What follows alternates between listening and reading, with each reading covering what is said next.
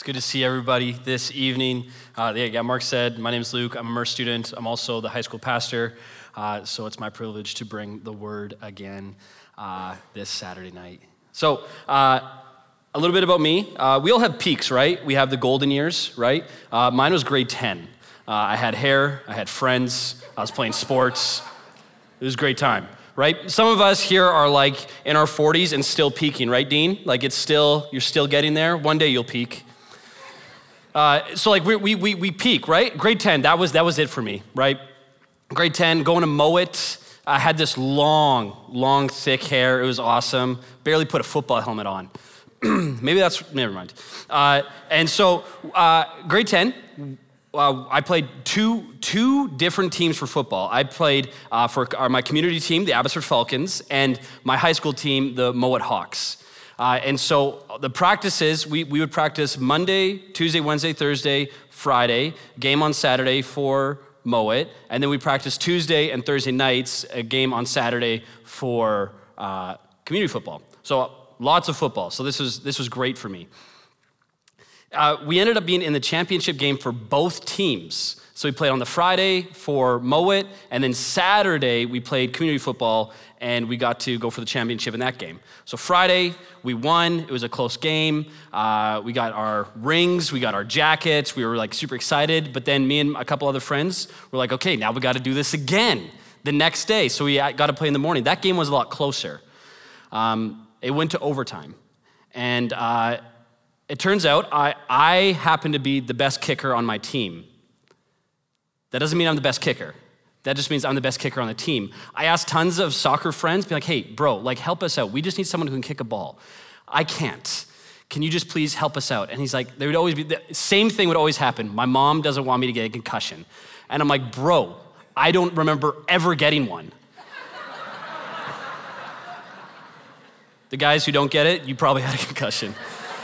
Uh, so uh, it, we're in overtime, right? And how Canadian football uh, works is that each team gets an opportunity to score. And so we score, and now uh, here I come to kick the extra point. And my, our holder, uh, you might remember him, his name's Daniel Markin. And Daniel Markin was the Merce student, he graduated, and he's my holder, one of my best friends. And uh, the guy, I don't know the center's name, but he snaps the ball, and it's just, it just rolls right to Daniel. And so as a kicker, you kind of have three seconds before uh, the kick will get blocked or you'll get hit. So I'm counting in my head one Mississippi, two Mississippi. Daniel's trying to get the ball onto the tee and he just lays it flat down. So it's flat. It's flat on the tee and I have my foot in the air like this, like, Daniel, am I ready? He's like, kick, and I kick it. It hits the back of the center. But it rolls off the back of the center. One guy swats it I don't know how he swatted it backwards. He swats it backwards, hits the post, and rolls over. Everyone just sees that it went through. I look at Daniel, like, Daniel, did that just happen?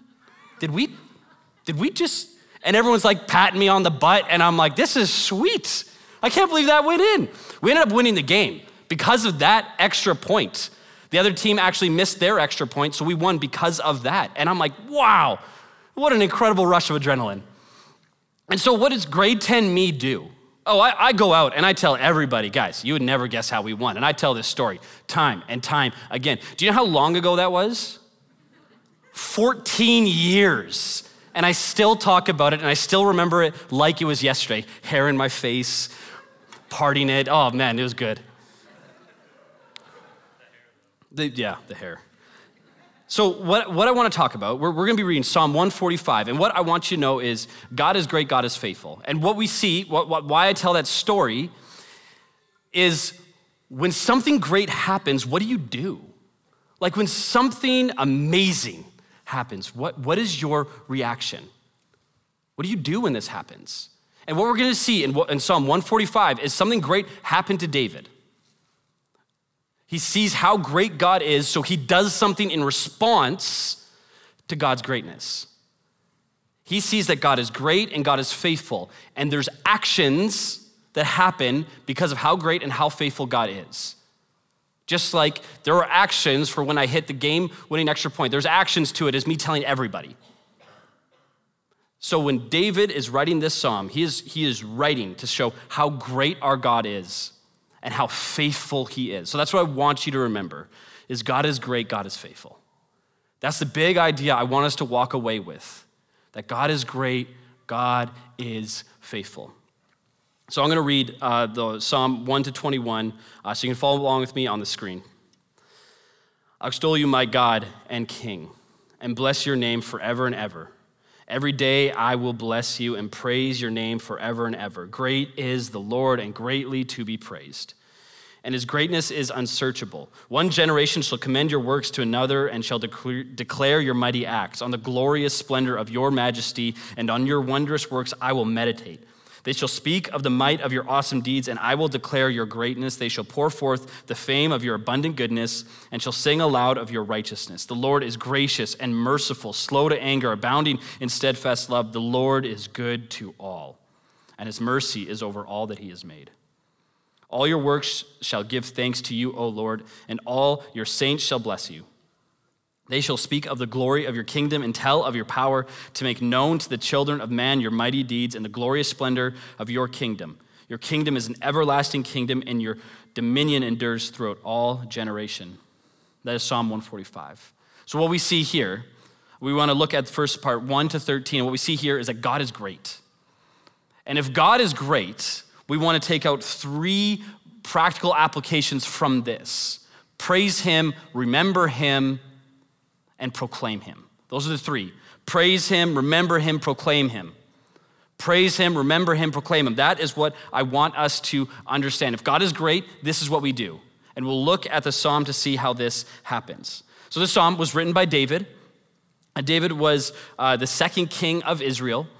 Uh, and he writes out of his experience of how great God is, that he looks in his past to see how great God is and then writes about it how faithful he is, and how in his experiences God has proven to be great. And we can think back to a couple examples in the book of Samuel and the book of Kings to see how faithful and how great God has actually been to David. The story of uh, David and Goliath. Through this, this boy from anywhere from age 11 to 17, he defeats a giant using a stone.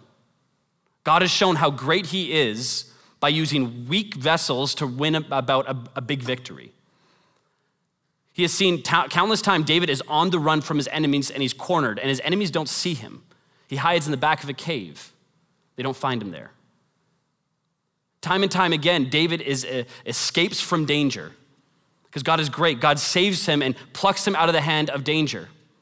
God shows how great and faithful he is throughout David's life. And so, David, experiencing this, knows this, David's life experience dictates his praise. David's life experience dictates his praise. So let me ask you this Do you know him? Does you, the, the, through the life experience that you've had, through the knowledge of the word, do you actually know him? See, David knows him and can write these things because he knows who God is. He knows who God is, and so he can write these things. Do you know God? Uh, there's a, a, pastor, a rapper, theologian named Shai Linne, the big three, uh, every pastor's dream. Uh, and he has a song, uh, and this is, this is what it says. It's a very short song. Theology is the study of God, and it's very important. Doxology is an expression of praise to God. So the point here is that all theology should ultimately lead to doxology. If theology doesn't lead to doxology, then we've actually missed the point of theology. So if you have theology without doxology, you have just dead, cold orthodoxy, which is horrible, right? On the other side, we have people who say, oh, forget theology, I just want to praise. But if we have doxology without theology, we actually have idolatry because it's just random expression of praise, but it's not actually informed by the truth of who God is. So God is concerned with both. He's concerned with an accurate understanding of Him, and that accurate understanding of Him leading to response of praise, adoration, and worship towards Him. Do you know Him? Do you know God? If you know God, it'll have an adequate expression of praise. Our theology will lead to doxology. Our life experiences and what the word says will dictate what we think of God. See, we need to know who God is. See, and this is what David says. This is how David praises him. I will extol you, my God and King, and bless your name forever and ever. Every day I will bless you and praise your name forever and ever. Great is the Lord and greatly to be praised, and his greatness is unsearchable. This is the language David uses because he knows the character of God. Do we know the character of God? Do we spend time with God? We have a chance every single morning, every single night, every single lunch hour, or whenever we have a break in the day to meet with the God of the universe. Do we know him? See, I love my wife. My wife is fantastic. Um, I get to meet with a lot of young men, and I get to tell them of like, hey, if you're looking for a future spouse, let me just name you some characteristics of Danae, and these are things that you should look for. And I can just talk for a long time about how great she is. She's funny, she's kind, she takes care of me, she forgives me when I sin, uh, she asks for forgiveness when she sins, uh, she makes me coffee in the morning, she makes the bed, she does a lot for me. She takes care of me, she makes sure I shave all my head. Uh, she does so much for me that I can just go on and on and on and on and on about how great she is. But, she's, but she is my wife and someone I spend a lot of time with. So I should be able to say those things. If one of my guys was like, Luke, what do you love about my wife or your wife? And I'm like, uh, let me get back to you on that one. Like, that's not a good response, is it? J- husbands, that's not a good response. Right, that, that's a terrible look because I spend so much time with her, I should know her. We have an opportunity to meet with God all the time. He's there. Do we know him? Do we know he is someone who is greatly to be praised? Do we know God? A.W. Tozer, who is a theologian, says this What comes into our minds when we think about God is the most important thing about us. Let me read that again. What comes into our minds when we think about God is the most important thing about us because our knowledge dictates action. Our theology leads to doxology, we need to know rightly so we can praise rightly. So, how do we praise? See, look at the language David uses. Every day I will bless you and praise your name forever and ever. This is a God who has shown himself to be great in David's life. What language do we use? The scriptures is filled with how awesome God is. Read, read the Old Testament, read through the Old Testament, see how Israel is so incredibly unfaithful and God is so incredibly faithful, how time and time again God saves them. Look into the New Testament and how we have been saved by grace and grace alone. Look, look at the word, how he sustains his people. David's response to this is to praise him. So we can do exactly what David does. We can write a psalm, write out our prayers. Journal. Write to God. Talk to God. Praise Him that way. Uh, singing worship songs are so good for us because it's a congregation together with one voice saying the truths of who God is, of how amazing and how perfect He is. They're important and they actually dictate our actions because we act on what we think. And if we think God is great, we'll act like God is great. And so we need to have a right understanding. And what this what we do with that right understanding is we praise him. We praise him, we praise him. So not only do we praise him, but we remember him. Okay, so let's look at verse 4 to verse 7. One generation shall commend your works to another and shall declare your mighty acts. On the glorious splendor of your majesty and on your wondrous works I will meditate. They shall speak of the might of your awesome deeds, and I will declare your greatness. They shall pour forth your, the fame of your abundant goodness, and shall sing aloud of your righteousness. What David is saying here, he's like, tell the people, remember Remember what God has done. Meditate on it. See, it says in verse 5, I will meditate on your wondrous works. That is what we're supposed to do what, he, what David wants the reader of this psalm, the hearer of this psalm, is to meditate on the awesome deeds of who God is. See, if, if you know the history of Israel, Saul was the first king, and then we have David, and that's like the glory years, like me in grade 10. And then we have uh, Solomon, his son, who comes after that. And that's where sort of the cracks start to show. When Israel looks back, they're like, David was our golden year. Solomon, meh, it was okay. He, he brought in too many wives, made too many foreign deals. Uh, he, uh, Samuel actually lays out in, in 1 Samuel things kings should not do. Solomon ignores all of them. So the cracks start to show, and then by the time Solomon's dead, Rehoboam, his son, is in charge, and the nation split Israel in the north, Judah in the south. And they start to forget God. They start to put up poles uh, where they worship under, up on the, on the high mountains. Foreign gods have come in, and they start to worship those gods instead of Yahweh. See, what that happens is they actually forget. They stop meditating and they forget. And forgetfulness leads to fruitlessness. I want to, I want hear this. Forgetfulness leads to fruitlessness. This is, this is what forgetting God is like. It leads to fruitlessness. Think about things you forget in your life, right? Like changing your oil. What happens when you forget to change your oil eventually? I don't know. It breaks or something. Uh, my dad, my, my, my parents are like mechanics, so they change my oil. Um, uh, so Kidding, I change my own oil. I'm a man. Okay. Uh, so it leads to forget uh, fruitlessness, right? You forget your kid at the park. Husbands, what happens then? Fruitlessness. Fruitlessness happens. Uh, you forget to uh, water your plants, which we often do, or I do. Danae doesn't. She's perfect. Uh, it leads to dead plants, right? We can see we can see what happens when we forget things. It leads to fruitlessness. We forget our kids, fruitlessness. We forget to change our oil, fruitlessness. We forget God, fruitlessness. When we forget to meditate on the wondrous works of what God does, fruitlessness happens.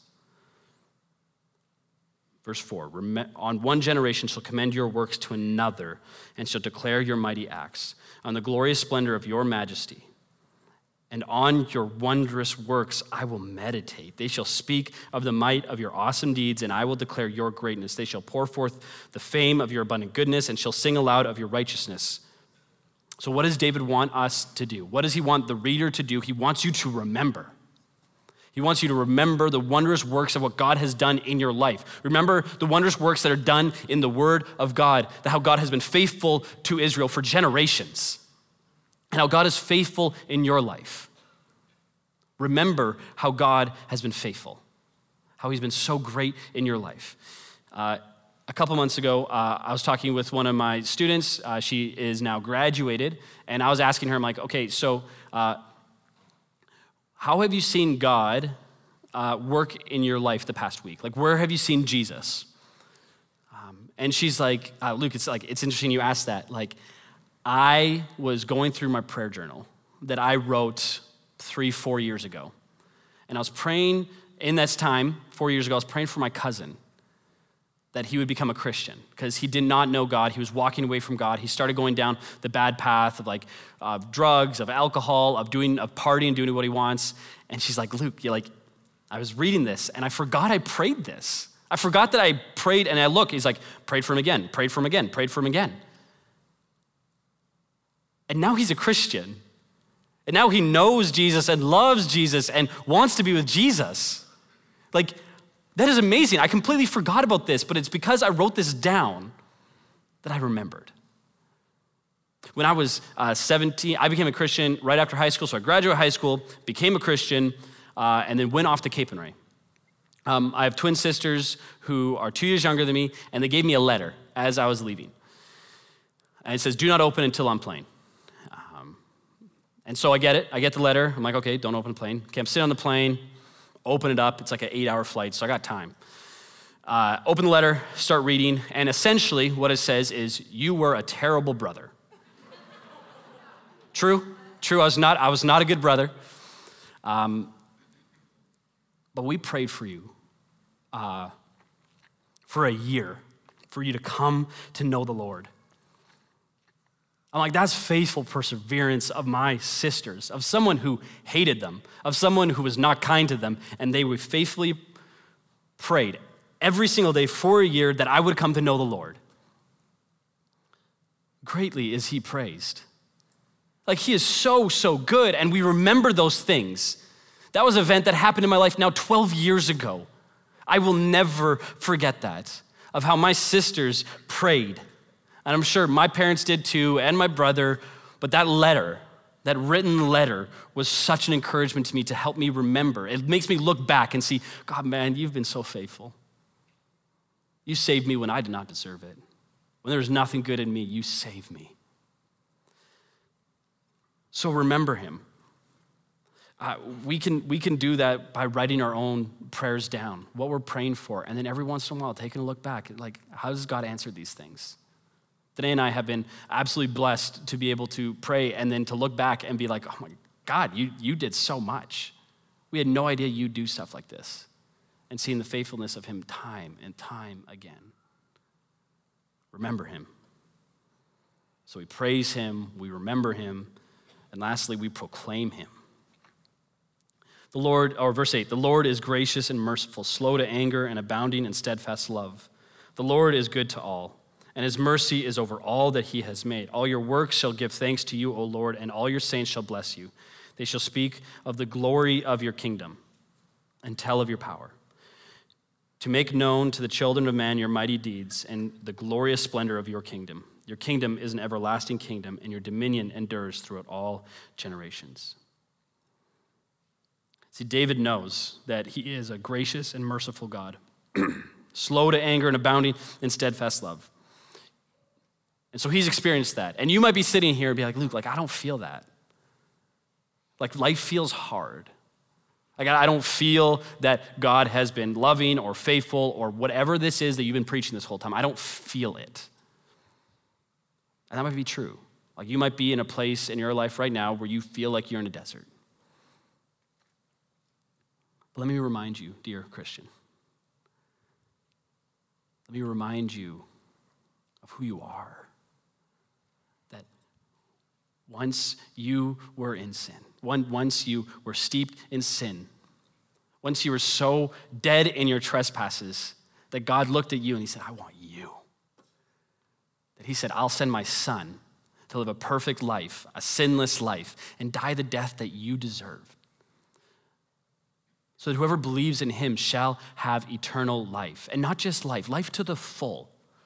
Life, life to the full of knowing God, knowing who he is. He invites you into this family. And he calls you son and he calls you daughter. There's no life circumstance that can take that away. No hard time in your life that can take that away. Even if you don't feel it right now, feel the love or feel that God is close to you, He is near. He is present. He does care. He cares so much more than we could ever know. See, God, God has taken you and said, You are now mine. This is how great our God is. And it's that God that we proclaim. It's that God that we proclaim. That God has forgiven us from our sins and given us new life, given us new titles, put a robe on us, put a ring on us. The family ring says, You are now mine. He has called you son, He has called you daughter. This is what we proclaim. Like the God of the universe wants you. That He sent His son so that you may have life.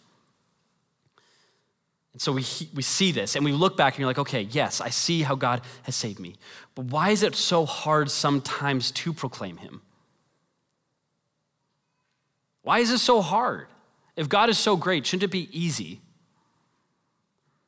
And I've done, I've done lots of like soul searching on this of why do I struggle sometimes to, to actually proclaim God, to actually uh, to make known to the children of man your mighty deeds and the glorious splendor of your kingdom.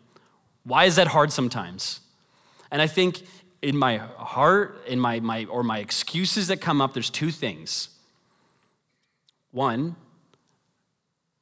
I don't believe certain people can come to know God. And two, I don't think God can save people. So it's either I look at my heart, it's like I don't think that person can come to know him, or I don't think God has the power to save them.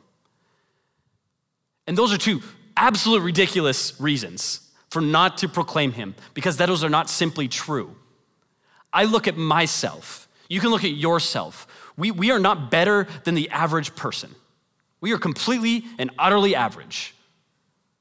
But yet, God saved you. If, if He can save you, He can save anyone. If He can save me, He can save anybody.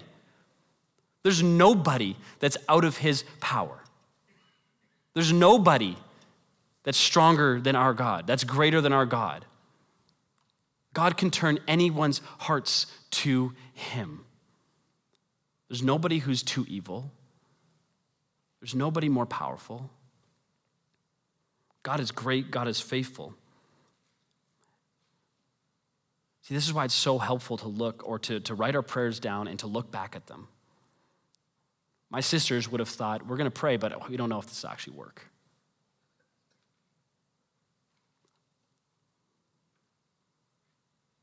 God is faithful. Danae and I have been praying for uh, three or uh, for three years, people to come to know God, to come to know Him, and it still we will still continue to pray, and we trust that God is faithful and He'll bring them to know Him. Continue to pray and proclaim. So we look at these things. God is great. So we praise him because he is great. We remember him because he is great. And we proclaim him because he is great. Those are the, the three things in that. And now we want to look to the second half of the psalm to God is faithful. The Lord is faithful in all his works, uh, in all his words, and kind in all his works. The Lord upholds all who are falling and raises up all who are bowed down. The eyes of all look to you, and you give them their food in due season. You open your hand. You satisfy the desire of every living thing. So God is faithful. And what kind of faithful God? He is faithfully forgiving. David is showing that he is faithfully forgiving. Because you see, in verse 14, it says, The Lord upholds all who are falling and raises up all who are bowed down. He is faithful to forgive. So, what do you do when you sin? What do, what do, what do you do? Because this is what it's talking about. The Lord upholds all who are falling and raises up all who are bowed down.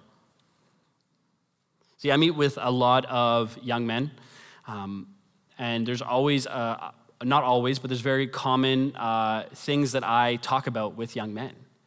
Uh, one of them is pornography. And we, we talk about it, and it's a, a sin a lot of young men struggle, with, struggle with if not most. And when I talk about it with them, I ask them, so like, when do you go to Jesus? And they're like, Luke, what do you mean? They're like, I'm like, when, when do you ask for forgiveness? And they're like, oh, I don't know, like maybe a couple days. I'm like, a couple days? Why? Why a couple days? They're like, well, like, I just don't want to do this again, so like, I wait. And like, I make sure I learn my lesson. And I'm like, that, that, that, that is not the gospel. That's a moralistic gospel. Every time we sin, every time we fall down, we go right to God. The Lord upholds all who are found and raises up all who are bowed down. Bowed down to who? When we fall, we look to Christ. He is the one who holds us. When we sin, when we fall short, we have a God who actually forgives. He is faithfully to forgive. See, and David knows this. So, David, when he's writing this, he's experienced the depths of the depths. In his life, when he was king, uh, he slept with one of his best friend's wives, Uriah the Hittite. Uriah was a part of David's mighty men, a guy who went everywhere with David. And then when she got pregnant, he sent him out to the front lines So he dies. And he experienced God's forgiveness because he asked. He said, God, I, he, he wept for his sin. This is a man who knows the forgiveness of God from doing terrible things and from bowing down to God and seeing how God is faithfully to forgive. We are to go to him. We can't add to our salvation by like punching ourselves in the face, being like, don't do that again, don't do that again. How we become more sanctified as we go to Christ more often. We go to Christ more often. Because He is the one who saves. You can't beat yourself up enough to stop sinning. You can't self discipline yourself enough. What we do as Christians is we go to Him because He is the one who forgives. He is the one who cares so much more for us. He is such a better master. See, look, think of it like this if you are a little kid, and you're on uh, the jungle gym and you are wanting to jump off, and your dad stands there and he's like, Hey, Jimmy, don't jump off. You're gonna hurt yourself. And you're like, Dad, I'm, I'm four. And you jump, you jump off. Little Jimmy, bam, broken leg. What would an average dad do? Oh, you know what? I told you you're gonna do that. So I'm just gonna let you sit here for the next four hours. You know what? I'm gonna go out, grab a coffee. I'll come back. You just sit here in that pain of that broken leg, and then you'll learn your lesson. I mean, I hope not. I, ho- I, hope, I hope that's not your reaction. Our, the reaction is even though you disobeyed, doesn't the dad still love the kid? Doesn't the dad still pick up the kid and say it's gonna be okay and take them to the hospital and seek treatment right away? There's no this four, five, six, seven, eight. Let's, you know what, let's just wait a couple days to see if it's actually broken. Why do we feel like we have to wait to come to God? Why do we feel like we just have to punish ourselves more? Let me just feel this pain a little bit longer. Jesus' sacrifice is so much better than your self pain. Go to him who is faithful, because he is faithful to forgive. Go to him. He's, he's faithful to forgive. He's also faithful to love us. He's faithful to love.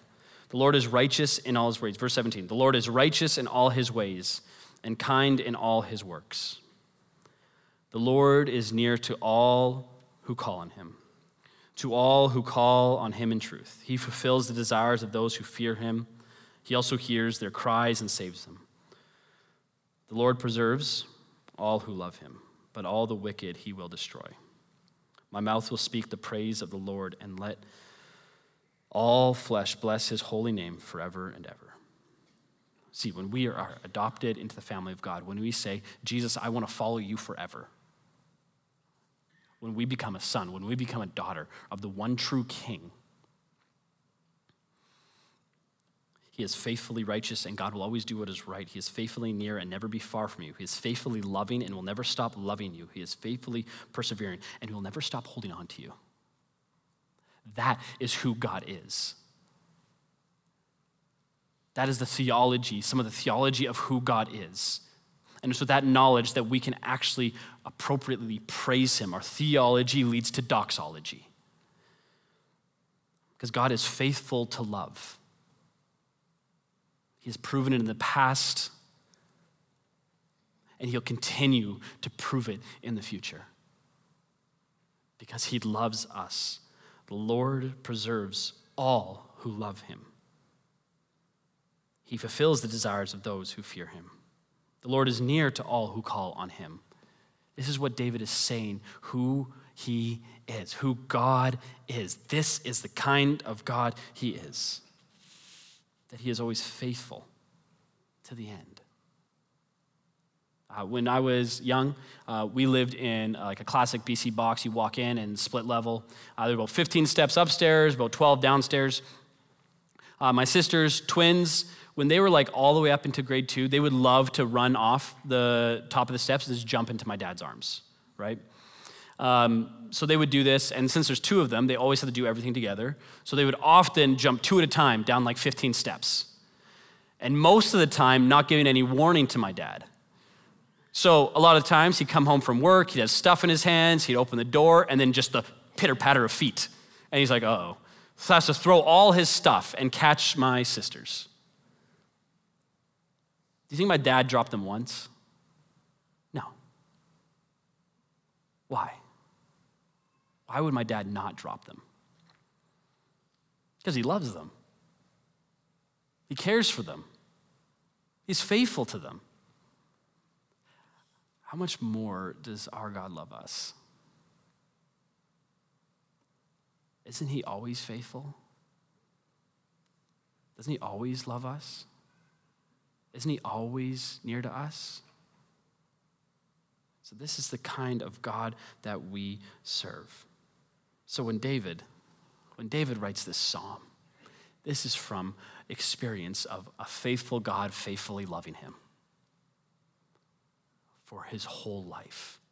How he has been faithful in the past, he's faithful in the present, he'll be faithful in the future.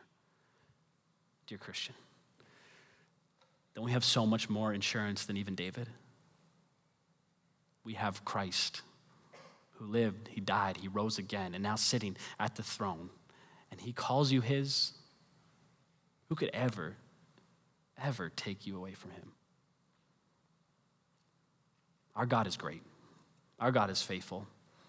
So let's praise him, let's remember him, and let's proclaim him because he is faithfully forgiving and he is faithfully loving.